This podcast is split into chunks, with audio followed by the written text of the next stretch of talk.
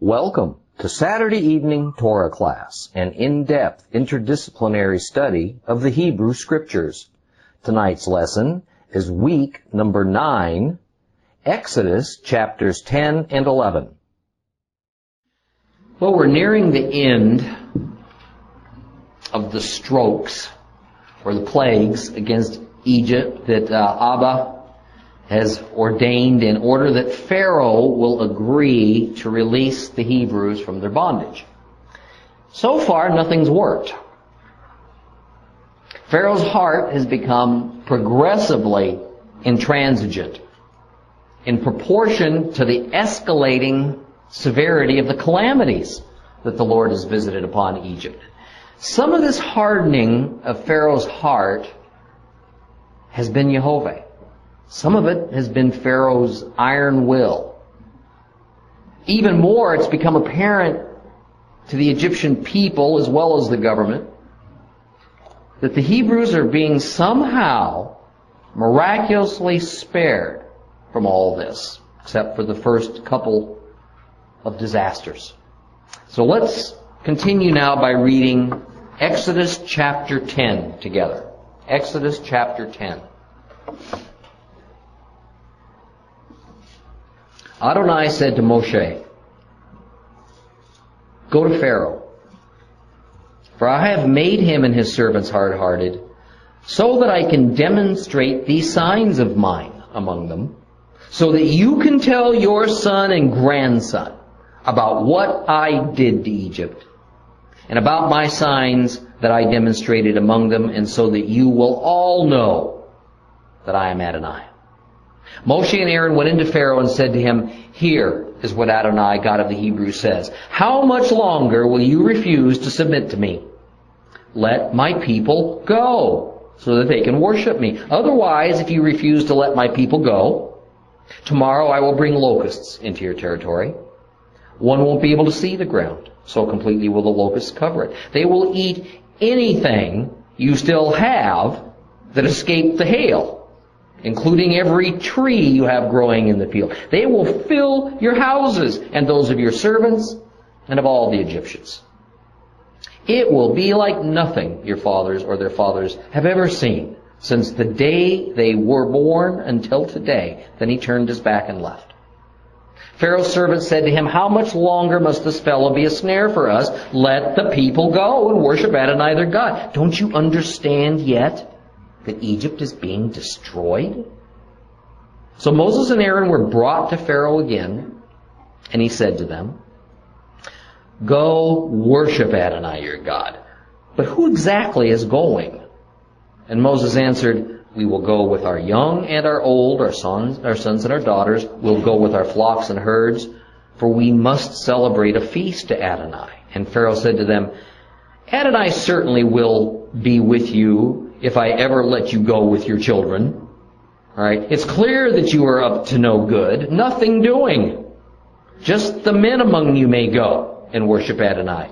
That's what you want, isn't it? And they were driven out of Pharaoh's presence. Adonai said to Moses, Reach out your hand over the land of Egypt so that the locusts will invade the land and eat every plant that hail has left. Moses reached out with his staff over the land of Egypt. And Adonai caused an east wind to blow on the land all day and all night, and in the morning the east wind brought the locusts. The locusts went up all over the land of Egypt and settled throughout Egypt's territory. It was an invasion more severe than there had ever been before or will ever be again. They completely covered the ground so that the ground looked black they ate every plant growing from the ground and all the fruit of the trees left by the hail. Not one green thing remained, not a tree, not a plant in the field, in all the land of Egypt. Pharaoh hurried to summon Moses and Aaron and said, I have sinned against Adonai your God and against you. Now therefore please forgive my sin just this once. Intercede with Adonai your God so that he will at least take away from me this deadly plague. He went out from Pharaoh and interceded with Adonai, and Adonai reversed the wind and made it blow very strongly from the west. It took up the locusts and drove them into the sea of Suf. Not one locust remained on Egyptian soil. But Adonai made Pharaoh hard-hearted and he didn't let the people of Israel go. Adonai said to Moses, reach out your hand toward the sky and there will be darkness over the land of Egypt. Darkness so thick it can be felt. Moses reached out his hand toward the sky and there was a thick darkness in the entire land of Egypt for three days. People couldn't see each other. No one went anywhere for three days. But all the people of Israel had light in their homes. Pharaoh summoned Moses and said, Go worship Adonai. Only leave your flocks and herds behind. Your children can go with you. Moses answered, You must also see to it that we have sacrifices and burnt offerings, so that we can sacrifice to Adonai our God. Our livestock will also go with us. Not a hoof will be left behind because we must choose some of them to worship Adonai our God. And we don't know which ones we'll need to worship Adonai until we get there. But Adonai made Pharaoh hard-hearted and he wouldn't let them go. Pharaoh said to them, Get away from me and you had better not see my face again. Because that day you see my face, you'll die. And Moses answered, Well spoken. I will see your face no more. You know, we might look at these plagues of Egypt, the plagues against Egypt,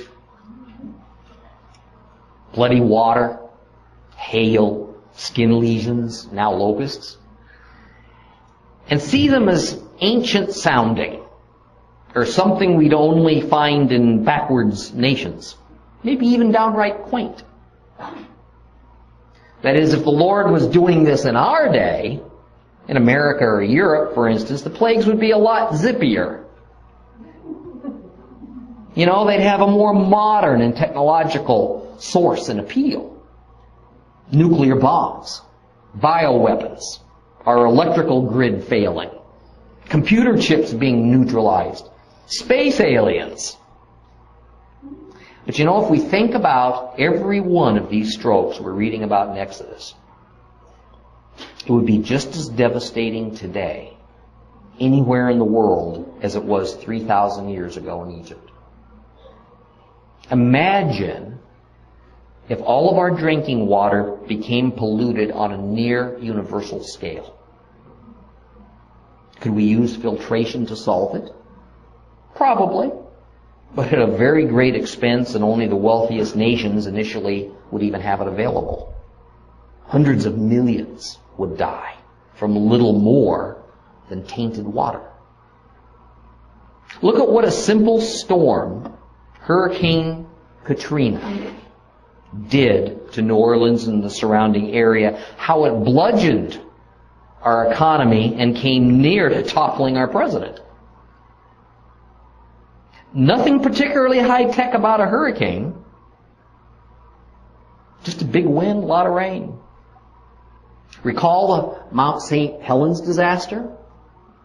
A few years ago that, I mean, the devastation it caused, the loss of life, the cost to Washington State's economy, and thousands upon thousands of acres of woodlands destroyed for decades to come.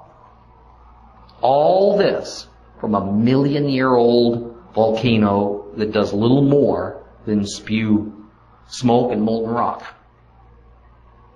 How about that tsunami?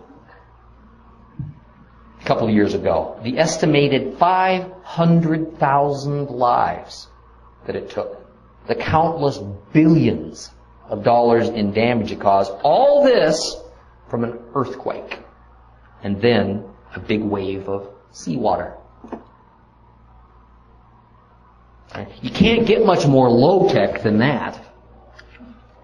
I mean, when we look ahead at the end times scenarios in the Bible and we're told of these cataclysmic events that are going to eclipse all of human history, we typically want to convert the visions of God's prophets describing these events into high-tech and science gone mad experiments, don't we? So we hear of Christian scholars and writers thinking this must be about a nuclear exchange or some horrible chemical weapon unleashed. We think in terms of Star Wars, types of weapons. In fact, nothing man has invented or is likely to invent has ever approached the power of a single thunderstorm. Or a medium-sized meteor entering our atmosphere and striking our planet. As a result, when people look back at these horrible upheavals of nature over the last few years, you know, we tend to completely dismiss the hand of God in it. And we say, hey, this is just nature doing its thing. Don't turn it into one of these wacko religious judgment pronouncements. I mean, perhaps we can say that it was just nature doing its thing in Egypt. And perhaps it'll be nature doing its thing at the end of days. But make no mistake, it'll be nature doing it at God's command. And it will be unstoppable, and it will not likely be because men made it happen, as a modern global warming crowd seems to think. And as we should be learning by now, we need to discover God's pattern and how He deals with man.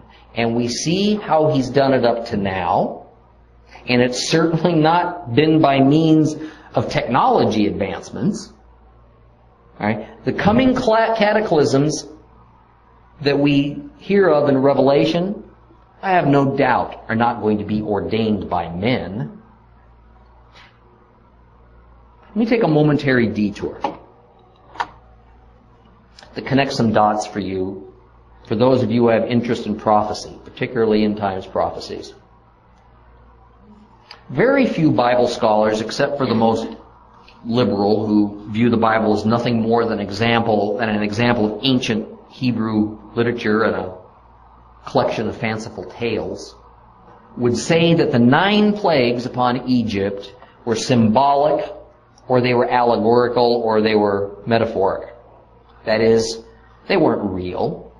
The words mean something else entirely.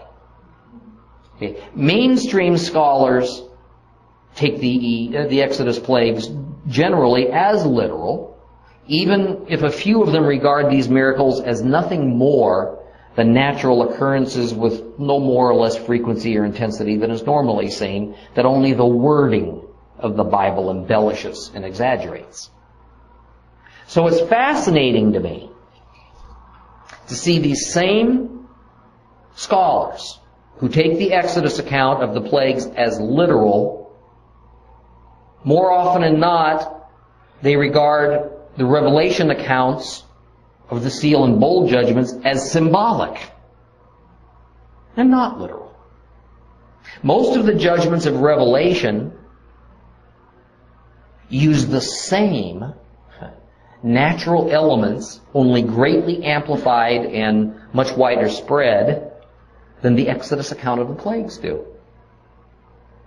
Hail, insects, darkness, boils, oceans and rivers turn blood red, sea life dies. Okay. These all occur in Exodus just as they do in Revelation. And then, of course, there are revelation judgments that are not in the Exodus plagues, but still they exist and occur naturally. Earthquakes, stars exploding, meteors coming through our atmosphere. Now, I only bring this up to kind of close the loop on this concept that I'm teaching you. That God's patterns and principles repeat throughout history and will continue to repeat until the end of time. We see these same God patterns in Revelation, just as they were originally established in Torah, even with the same characteristics of how judgments are meted out. Now, I know many of you are interested in end times prophecy. So be aware that when you read of these incredibly destructive end times phenomena in Revelation, that they're of the exact same substance and design that we read of in Exodus. You can take them literally. You should take them literally because these things have happened before, literally. It's God's way to deal in a very consistent fashion with mankind, mankind at large, the world in general, and even specifically with his own people. Now, chapter 10 begins with yet another instruction by God to Moses to go into Pharaoh. And he reminds Moses that he has worked within Pharaoh to keep his heart hardened for a divine purpose. And that it is that all of these miracles and signs will occur and they will be seen and remembered among the Hebrews from generation to generation. And that he has used Egypt for Israel's sake. Now sometimes we have a hard time with that concept. That God would favor one above the other, even allowing one to be destroyed or ransomed to save the other. In this case, it's that the Egyptians would pay a high price for God's purposes and that God would keep a man's, Pharaoh's heart hardened to achieve his purposes. I mean, I've heard often from believer and unbeliever alike that this just isn't fair of God to do things like this. It's just not fair. Well, I suppose if we actually believe that we can sit in judgment of God, then we can debate about his fairness. Okay? I don't feel I need to defend God's decisions. Okay? His laws and commands are what they are. They're perfect, and all we need to know is what they are. Not necessarily why they are. I mean, have you been brought up to believe that all of God's decisions are for your best immediate benefit? Well, they're not. Okay, God's decisions are intended to achieve His purposes to the best benefit of His kingdom. Okay, not our personal, individual, earthly well-being. Our happiness and comfort and success are all secondary to God's divine purpose of bringing in His kingdom. Okay. I mean, in, Mo- in verse 4 now, Moses announces to Pharaoh that if he doesn't free God's people today, that tomorrow Egypt will be hit with a plague of locusts. And not only will the ground be so thick with them that the ground will seem to disappear, but what was left of the crops in the fields from the destructive hailstorm would be eaten up by these voracious insects. And even more, these insects would find their way into people's homes. You know, we can wonder as to whether Pharaoh believed Moses or not. But his sorcerers, his advisors, his brain trust, and the individual people in general believed it. They begged Pharaoh to let Israel go so that they could live in peace. In fact, they said in verse 7, Pharaoh, don't you understand that Egypt is already devastated? The battle with Jehovah is lost. We can't take any more. Apparently, Aaron and Moses left Pharaoh's presence for a short time for Pharaoh to consider matters, and then they returned for an answer. Well, the tide is turning. Pharaoh is getting more serious about letting Israel go. As he says, okay, go serve your God, but who among you would go? Implying, of course, the more important question, who would stay? For this, however, there was no compromise because Moses answers, our young ones, our old ones, our boys, our girls, all of our livestock, everybody goes, everything goes. In other words, not just all the people, but all their possessions as well. Now the matter is crystal clear to Pharaoh. His paranoia that Israel would leave permanently has been confirmed. Why would every last Hebrew and every last one of their livestock need to leave for a three-day pilgrimage? No, Pharaoh thinks they plan on leaving forever. So in verses 10 and 11, Pharaoh says, no way, Jose. No. I will only allow the males among you to go. But the women and the children and the livestock have to be left behind. That was his final answer. As Moses and Aaron were being thrown out of his palace. Of course, that wasn't good enough for God. So he tells Moses to stretch out his hand, and the locusts come. The eighth plague is now set into motion, and an east wind begins to blow. And on the flow of that wind, in come the locusts. A horde of locusts, as has never been seen before. They devour everything in their path. Here again, we see that God uses, as in all the previous plagues, nature itself to strike the Egyptians. Pharaoh took one look at this, and he called for Moses and Aaron. And he brings them in, he, he, he does as he's done earlier. He confesses that he's sinned against God. But this time, in yet another step, Pharaoh actually asks for forgiveness. But this wasn't true repentance any more than his belief that Yahweh exists is trust and love. It was just the use of whatever means necessary, even if it meant groveling a little bit, to remove this deadly plague. Well, the locusts would drive Egypt to death through starvation. I mean, Pharaoh finally was sensing all this was leading up to, and so he begged for mercy. Yet the minute Jehovah reversed that wind, sent the locusts back eastward and into the great sea, the Pharaoh hardened and refused to free Israel. This time, God's credited with doing the hardening of Pharaoh's irredeemable heart. And according to the now well-established pattern, verse 21 brings the ninth stroke. The third plague of the third set of plagues, therefore, it's unannounced to Pharaoh or to the Egyptian people. And you know, this stroke is the most terrible of them all up to this point. Darkness. Darkness that it's a foreshadowing of final death, of spiritual death, of evil, which is near.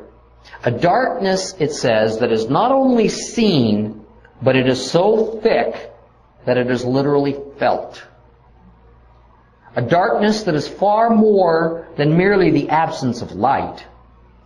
Okay? It's a darkness which lasted three days throughout Egypt, but it didn't happen up in Goshen, as we read in verse 23.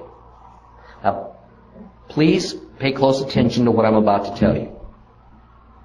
What God did here, He also had done at creation. He separated. He made a distinction. He divided the darkness from the light. Over the ones who held His people in servitude was darkness. Over His own people who served Him was light. Now, we need to not overlook four little words in verse 21. They will feel darkness. The Egyptians felt the darkness. The Israelites felt the light. How does one feel darkness or light? Ah, remember that first lesson back in Torah when we studied creation and we found that when God created light in Genesis 1 3, that it was a different thing than the type of lights to create visual light waves, which occurred in Genesis 1.14. The word used for light, the light that would remain over Israel up in the land of Goshen, is the exact same word that God used in Genesis 1 3. In Hebrew, the word is or, O-W-R. And in a nutshell, it means enlightenment. That is good as opposed to evil. The truth as opposed to a lie. When you switch on a lamp, you get visual light. The type of light talked about in Genesis 1:14. When you hear from God, you get spiritual light, enlightenment. The type of light talked about in Genesis 1 3. There's a difference. Well, we talked about the light over the Hebrews, so what kind of darkness was over the Egyptians? Again, The exact same Hebrew word used in Genesis to describe the opposite of or, enlightenment. That opposite word is choshech. C-H-O-S-E-K. Choshech. Right? And it means darkness not like nighttime, but a very negative darkness. A kind that blots out good. A kind that leads men into wrong. It's evil. The exact same wordplay at the beginning of Genesis when God creates a distinction between God's enlightenment and spiritual depravity. Light versus dark is used right here in Exodus to describe the condition of Egypt, darkness, as opposed to the condition of Israel, light. Okay. Yet the account also makes it clear that in, in addition to the or and the choshech, that visual light and darkness was also involved. So let us not make a metaphor out of verse 23 where it says that a man couldn't see his brother nor could he arise from the spot or as the complete Jewish Bible says, people couldn't see each other.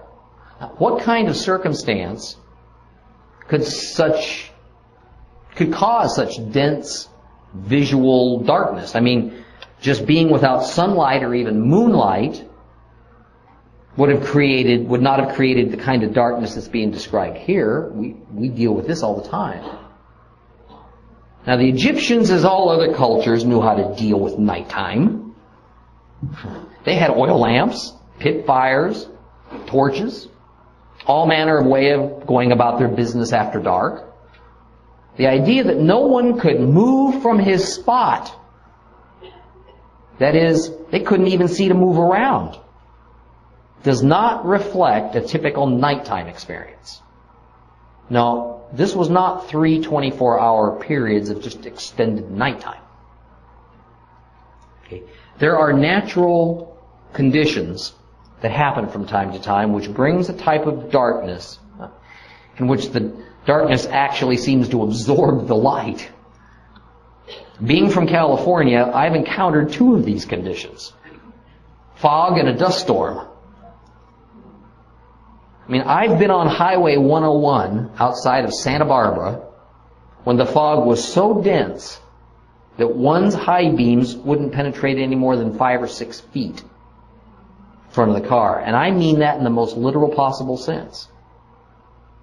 I've also been in sandstorms in the desert where the sun was literally blotted out midday. It became dark. But in Egypt, there came occasionally a brutal type of dust storm called a khamsin. A khamsin.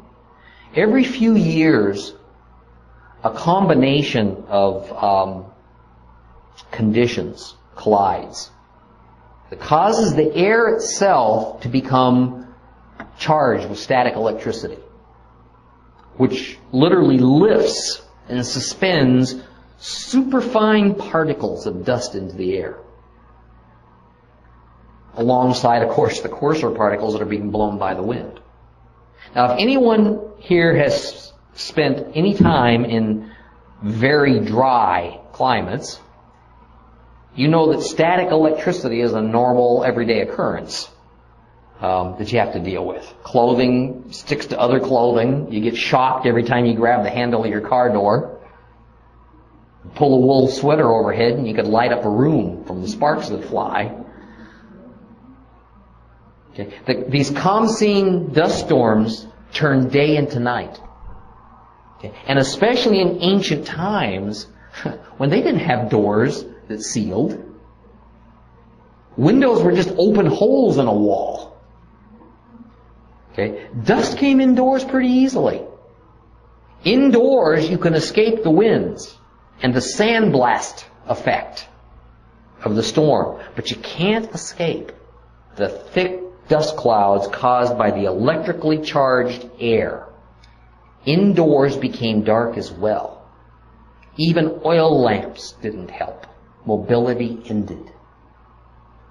Now, I suspect this is what occurred as far as the visual element of light is concerned. Otherwise, it would be out of character with the eight previous plagues that all involved natural elements of nature. Of course, this Khamsin was of supernatural origin and was several times more ferocious than happens by itself in nature. I mean, so fierce was it that it frightened Pharaoh and the Egyptian people out of their wits. I mean, but the real fright undoubtedly came from this feeling of the Choshech, this spiritual darkness, evil that covered them like a blanket. I mean, the type that makes the little hairs on the back of your neck kind of stand up on end when you see something evil or dangerous. Or rather, when you can't see it, but you can sense it. This was a time of real horror in Egypt. But in the same land, up north, the Israelites were celebrating with joy. Now, this ninth plague of Exodus is just like the irony of being a believer in this present world. Darkness, choshech, enlightenment, or exist side by side. Okay. We who are covered with God's light live in the same space, we breathe the same air as the majority of the world who lives under a blanket of darkness. At the same time that we can have our hearts broken and weep for those who are in servitude to the Prince of Darkness, we can and we should celebrate. Right? That God's enlightenment is upon us and everyone who trusts Him. Now, by the way, notice that only Israel received light. It's no different today. We non-Israelites by birth, through Jesus, have been joined to Israel's covenants. That which benefits Israel now benefits us. So Pharaoh sends out an urgent call for Moses. And still this foolish, rebellious king tries to bargain with God. We've never tried to bargain with God, have we? After the previous stroke, he had agreed to let only the Israelite males go to worship Jehovah. Now he says, if Moses will get God to call off the darkness, all Israel can go. Man, woman, girl, boy, young, old, but their livestock needs to remain behind. Moses declines the offer and says everything must go. Why? Because it says in verse 26, Jehovah has called Israel to serve him, which means they must sacrifice to him, but they don't know exactly what this is going to involve. They don't know what he's going to ask for. I mean, God may want all their livestock. Maybe he won't, won't want any. They don't know. So the only thing they can do is take all their people, all their possessions into the desert, set them before God, and see what it is he might demand of them. Hmm. Did you catch that? Here is another permanent God principle that just bursts out of nowhere. We're to submit all that we have, all that we are, ourselves, our families, every possession, before God. Because we cannot possibly know at any given moment what it is He's going to demand of us. We have to go forward in faith and trust and hold nothing back. Nothing. It's all His, and it's His to give or to take as it so pleases Him. Yet what's our typical response? Okay, God, you can have everything but this. Um, don't take that, okay? You can have me, just don't take my job. Don't mess with my health. Don't mess with my wife, my kids. Those things that the Israelites would have left behind at Pharaoh's orders would have remained in servitude. So Moses had to refuse. Everything we hear me. Everything we leave behind, but still possess. Everything that we do not take with us to present to God when we approach the cross stays in Egypt. It stays in bondage and servitude. Therefore, it's not available to serve God. God has made it clear that everything we are and possess is to put before Him when we turn our life over to Him. Now, neither Moses nor Pharaoh would budge. Moses won't leave without the livestock, and Pharaoh won't let Israel go with it. Pharaoh orders Moses to leave his presence and don't come back. Because if he ever approaches Pharaoh again, Moses will be put to death. Pharaoh, by his own words, has just sealed his, pe- his people's fate. There will be no more opportunities to avoid judgment. God does not strive with man forever. Heard those words before? God does not strive with man forever. Okay, it ends. And we don't know ahead of time exactly when that day or hour is. But when it does end, when God does decide to turn us over to our innate evil inclinations, all hope of redemption vanishes forever. Now that is a scary, scary thought. And it's terribly true. Let's move on to chapter 11. Exodus chapter 11. Adonai said to Moses, I'm going to bring still one more plague on Pharaoh in Egypt, and after that he'll let you leave. When he does let you go, he'll throw you out completely. Now tell the people that every man is to ask his neighbor and every woman her neighbor for gold and silver jewelry. Adonai made the Egyptians favorably disposed towards the people. Moreover, Moses was regarded by Pharaoh's servants and the people as a very great man in the land of Egypt. Moses said, here's what Adonai says, about midnight, I will go out into Egypt. And all the firstborn in the land of Egypt will die, from the firstborn of the Pharaoh sitting on the throne to the firstborn of a slave girl at the handmill, and all the firstborn of the livestock. There will be a horrendous wailing throughout all the land of Egypt. There's never been another like it. There will never be again. But not even a dog's growl will be heard against any people of Israel. Not against people nor against animals. In this way, you'll realize that Adonai distinguishes between Egyptians and Israel. All your servants will come down to me, prostrate themselves before me, and say, Get out, you and all the people who follow you, and after that I will go out.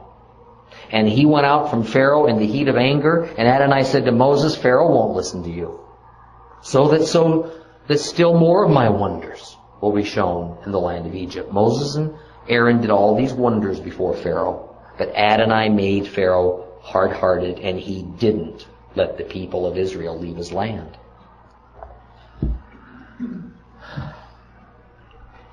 Judgment. What we see in chapters 11 and starting next week in 12 is judgment. What is judgment? It's the time at which we receive what's due us according to God's system of justice. In the Bible, judgment almost always results in a negative consequence. We all, saved and unsaved, are going to be judged.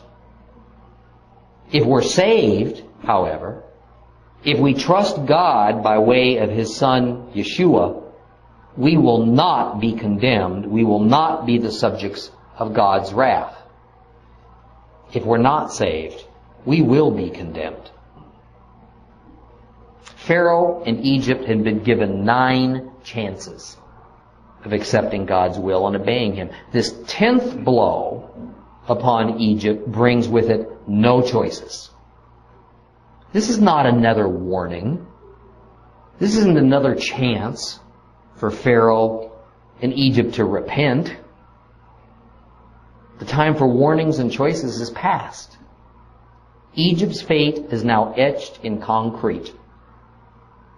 This so-called tenth plague equates to what happens when we die. And then we stand before God. The so-called tenth plague means that some will live forever in darkness. Remember that Hebrew word for darkness? Choshech? Others will live forever in light.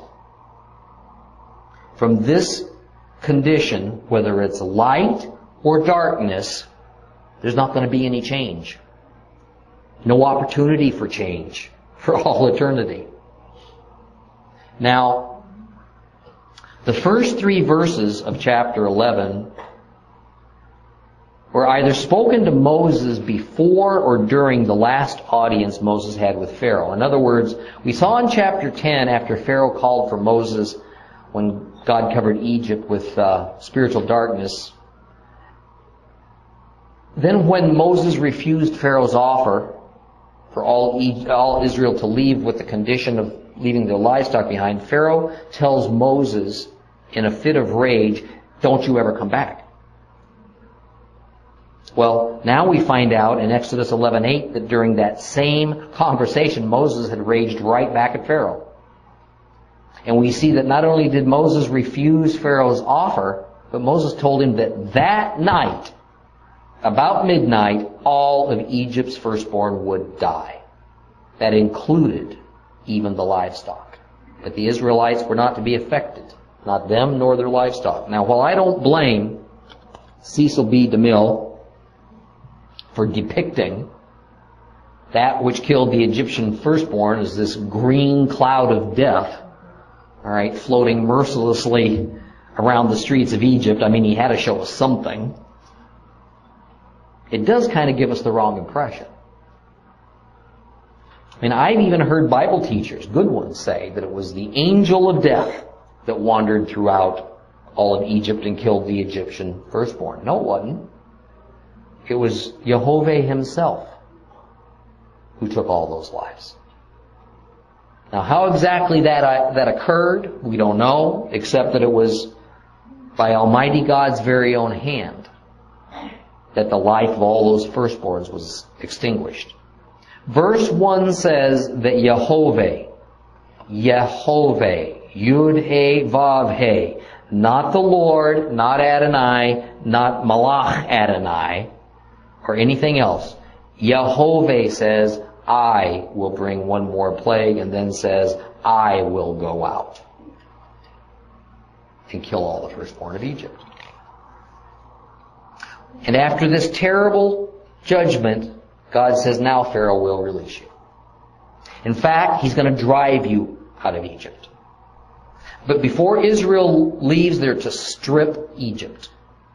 They're to ask for gold and silver from the Egyptian people. And they're going to get all they ask for.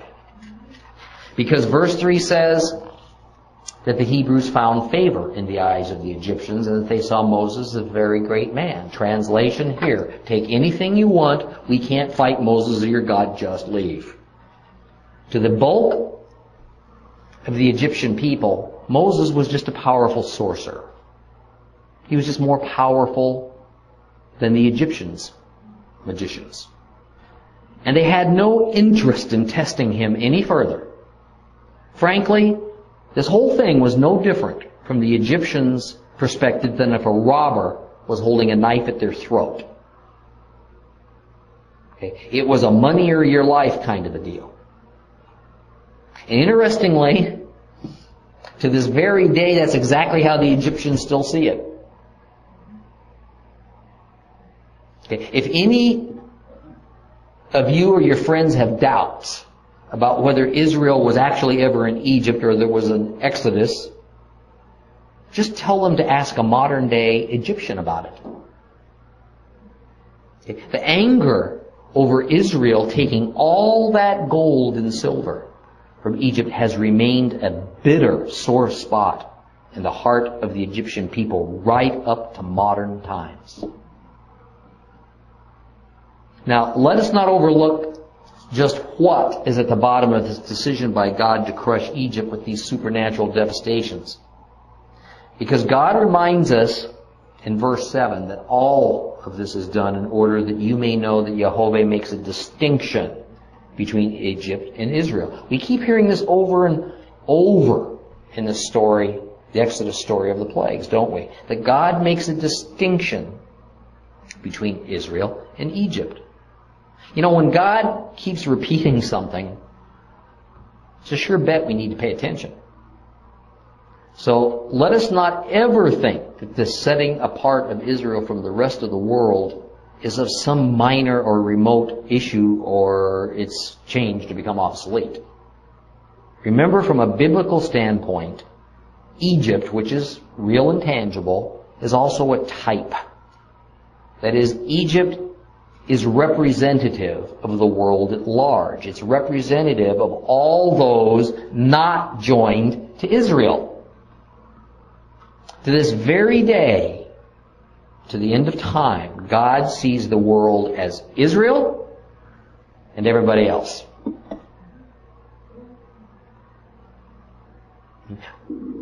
Where does that leave us? Gentile believers, Jewish believers, thankfully with Israel, as part of Israel. I mean, this is one good reason to follow God's directives to bless Israel. Because when we're blessing Israel, we're also blessing ourselves. I mean, Romans 9, 10, and 11 covers this in great detail. But can also be somewhat summed up by Romans 11, 17, where Paul says in this famous olive tree analogy, But if some of the branches were broken off, and you, Gentile believers, a wild olive tree were grafted in among them, and had become equal sharers in the rich root of the olive tree. In other words, Israel is symbolized in Scripture as the olive tree.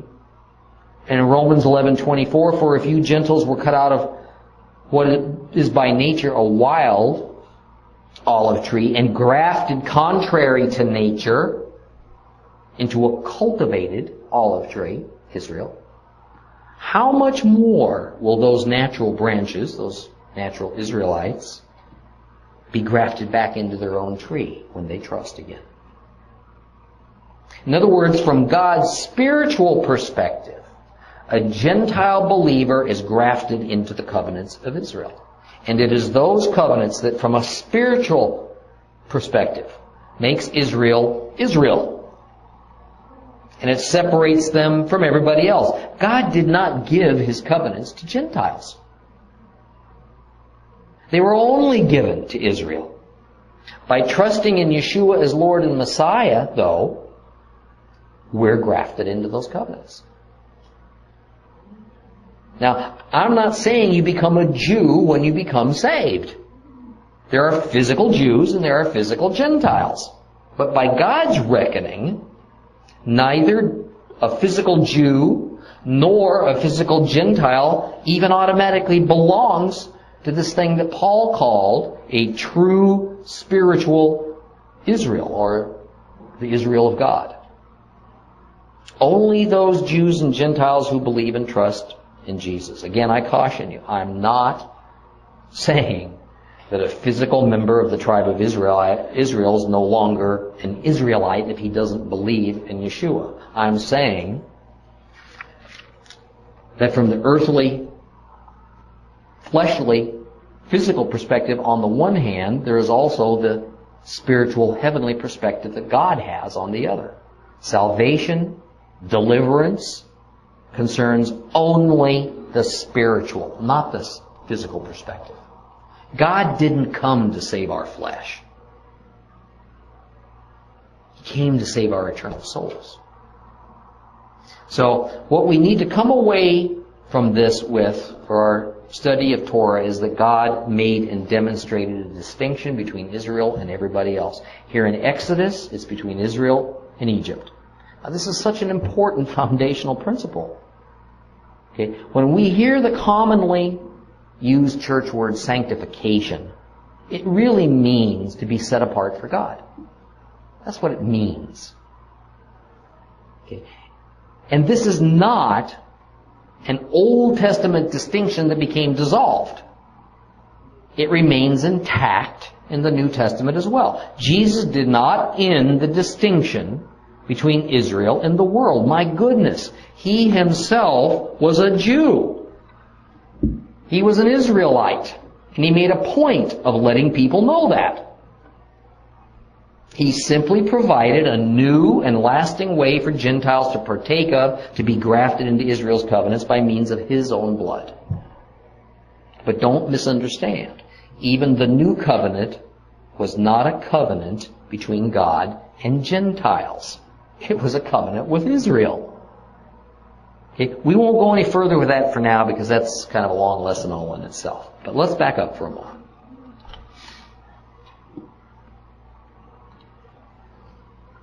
It was during these three days of darkness, Choshech, that had fallen upon Egypt that Moses pronounced to Pharaoh the coming death of the firstborn.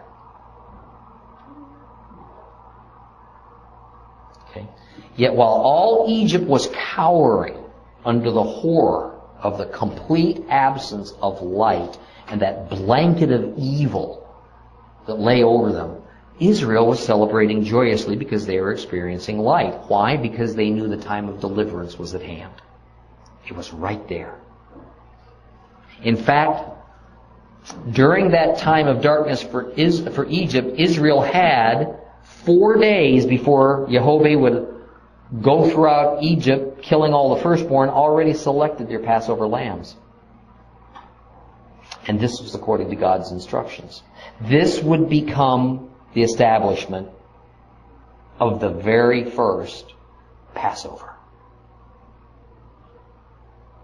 Okay, now let's fast forward about 1400 years to 30 AD. We're in Jerusalem. And it's Passover in Hebrew Pesach. Jesus has completed his Passover meal in the company of his twelve disciples the evening before and is now nailed, bleeding and suffocating on the execution stake. But before death overtakes him, the land suddenly becomes covered in what? A thick, terrifying darkness. Yeshua, our Passover lamb, was selected and sacrificed when all was dark, literally and spiritually.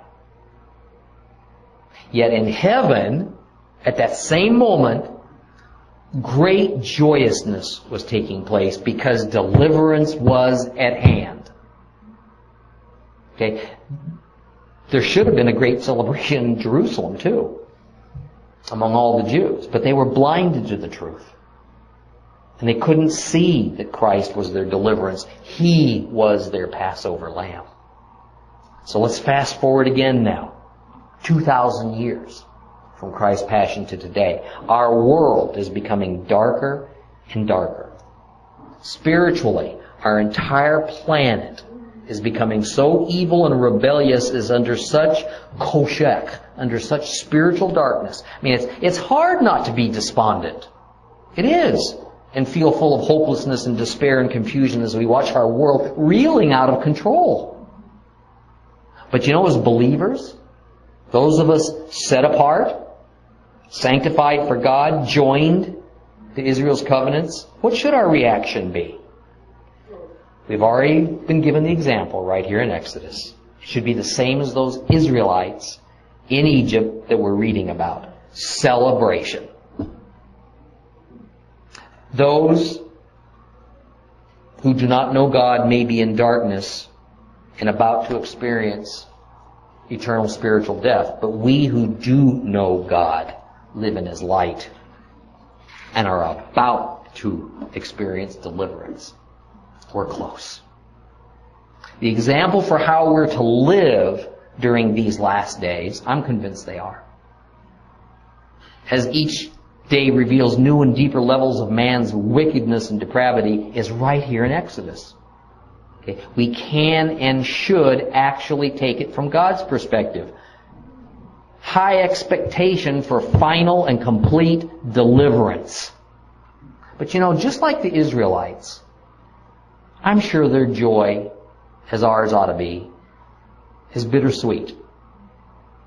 Okay? Like those Israelites, we all have friends and relatives and neighbors that made the choice to join with the world and to stick with all of its darkness. The sad fact is that until Jesus reigns on earth, light and darkness, death and life are going to rule simultaneously. We'll stop here and pick all this up next week.